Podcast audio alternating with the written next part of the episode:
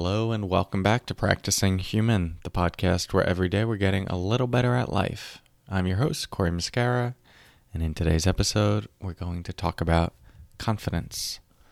More to come on that in a moment. First, let's settle in together with the sound of the bells.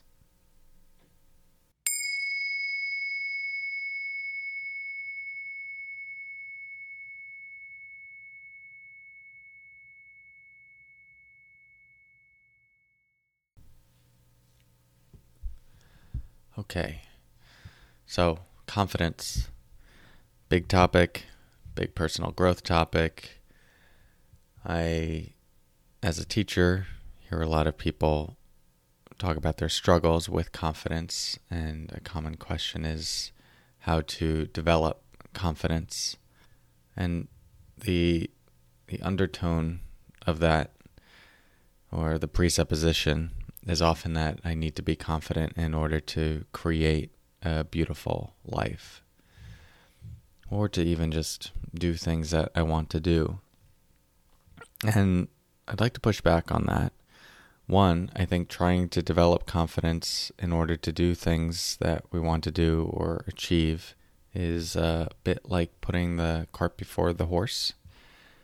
Most forms of confidence, most of the confidence we develop in life comes from doing things, failing a lot, making a lot of mistakes, and then developing a certain proficiency at that thing. Adam Grant, the organizational psychologist, talks quite a bit about that in his own personal life and through the research. And chances are, if you look at areas of your life where you do have confidence, it is because you've put a lot of time into that thing. And uh, rarely is there going to be a sense of proficiency going into something that is new or that we're mediocre at. So there's something to be said for the process of just doing something over and over and over and letting confidence be a byproduct that's more related to we could say performance type things. I think a lot of people when they think of needing confidence, it's more the sense of need to have a higher self esteem. I need to feel better about myself. I, I, need to feel optimistic and energized and positive to show up for XYZ thing in my life. And there's something about that that I already feel tense just thinking about it. I could totally associate into that and times in my life when I've felt that as well. But the thing I think that makes me feel tense is it has a bit of this bypassing quality or a fake it till till you make it, which I'm not that opposed to, but there's something about it that does feel like a strain on my system and it's increasingly less appealing to me in my life. I don't know why. I think as I continue to get more in touch with um, what I would describe as the frequency of my own truth on a moment to moment basis and not really caring so much about performing or carrying out my mind's ideas of what I should be doing, but instead just wanting to know what's true and surrendering to that. The more that becomes my work, the more anything that would involve a fake it till you make it just feels trivial. And I did a lot of that in my life and found benefit to it uh, in different ways. So I'm not going to uh, totally cast that out. What I will offer as an alternative to the idea of needing to be confident is that I do think it's okay to show up just as you are with a quality of presence. Presence we could just view as uh, an openness, just like, whew, this is what's here right now. It's fear.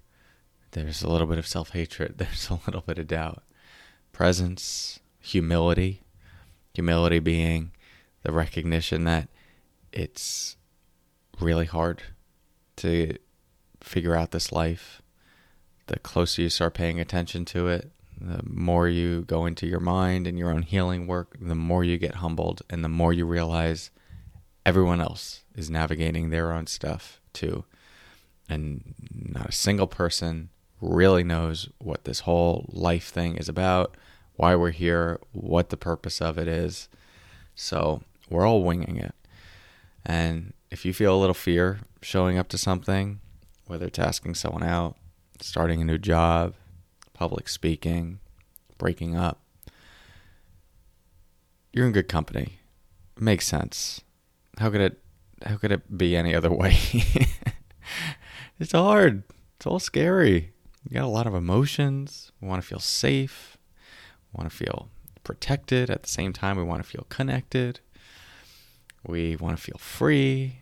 At the same time, we want to feel secure. I mean, it's just a mess. It's a beautiful mess. We get to explore, you know, through all of that tension and through the experience of duality, of being separate from one another, how to locate ourselves and the fullness of our, ourselves and all of that, and a deeper kind of safety.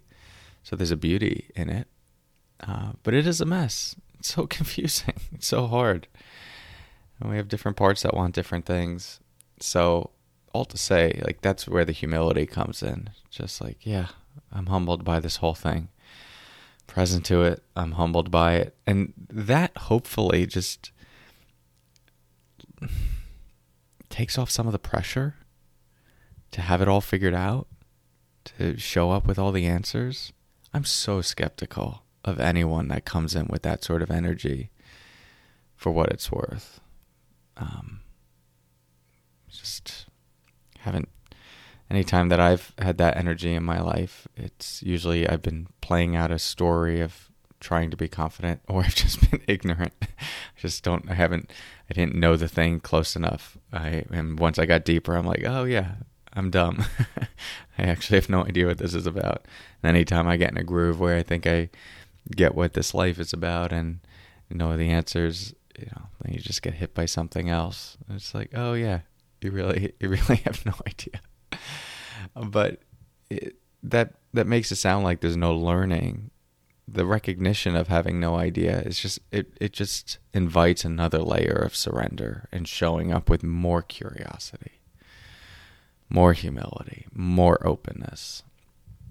And so i think instead of having to be all confident you can just show up with those qualities be present humble curious and you can make space for the fear the doubt the uncertainty.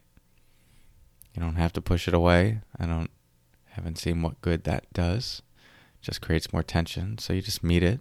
It's like, yeah, of course I'm scared. Of course there's doubt. Of course there's uncertainty. But then you can feel all of that. And because you've opened up to it, you've made space for it, there's going to be a part of you that softens, that settles. Like this is this is actually how you find grounding you can't force it. You you relax into what's here. So now you're grounded. And from that place you can ask, what is one step I can take in a direction that feels most aligned with me? You could say most aligned with my heart, my soul, my truth, my karma. But if we want to just keep it secular, what is one step I can take in a direction that feels most aligned with me? and then do it or try. And it might be a wait. I don't know. Cool. Give yourself permission to wait and see what arises. And then you could just do this again and again and again and again and again for the rest of your life. And I really think that will take you deep. I know it will take you deep. And it's not a knowing of like, I believe in something. It's a knowing that if you do follow what is true, that will always take you closer to yourself. And getting closer to yourself in an aligned way will always take you deeper and into richer territory and into spaces that will only become more fulfilling. It might become scarier at times because you're living at the threshold. You'll have to navigate different things that come with clearer seeing, but they always take you into richer territory. So you don't have to be confident. Just practice showing up with presence, humility, and curiosity. Meet this moment fully, including the fear, doubt, and uncertainty, and ask, What is one step I can take in a direction that feels most aligned with me? Thanks for your practice. I have an upcoming online retreat themed Opening the Heart, which is a topic I am very interested in and excited to teach on. As many of you know, these retreats, the way I pick a theme is basically what I've been working through, what I've been practicing, and what I feel prepared to offer. So they're always very alive topics for me. And we haven't tackled this one yet on these retreats. Uh, so I'd love to have you there if that resonates in any sort of way. If you've found maybe in your life that your heart has shut down because of different experiences, pain, loss, betrayal, hurt, all of these are very understandable reasons why we put up guarding around our heart. But there's a way that that guarding can be softened, and there's a way that we can continue to keep the heart open more and more and more. And when you learn to do that, everything, then your life changes. You realize that so much of what you're looking for is actually within your influence. So, would love to have you there. All those details are at corymuscara.com forward slash retreat. It'll be May 20th through 22nd, 2022. Remember, these retreats, for the most part, are not available for purchase after they're over. Sometimes, like a year later, I may make one available for uh, the recordings available for purchase, but that is never guaranteed. Uh, so, if you're interested in this topic, it does require signing up by those dates. And if you're listening to this podcast after those dates, which I can see the stats of who listens when, so I know a number of people listen later on, uh, so go to the website, corymuscara.com forward slash retreat, see what other retreat is coming up um, and what topic is there, and see if it interests you. Link will also be in the show notes. All right, everyone. Have a good day. Talk to you soon. Lots of love and take care.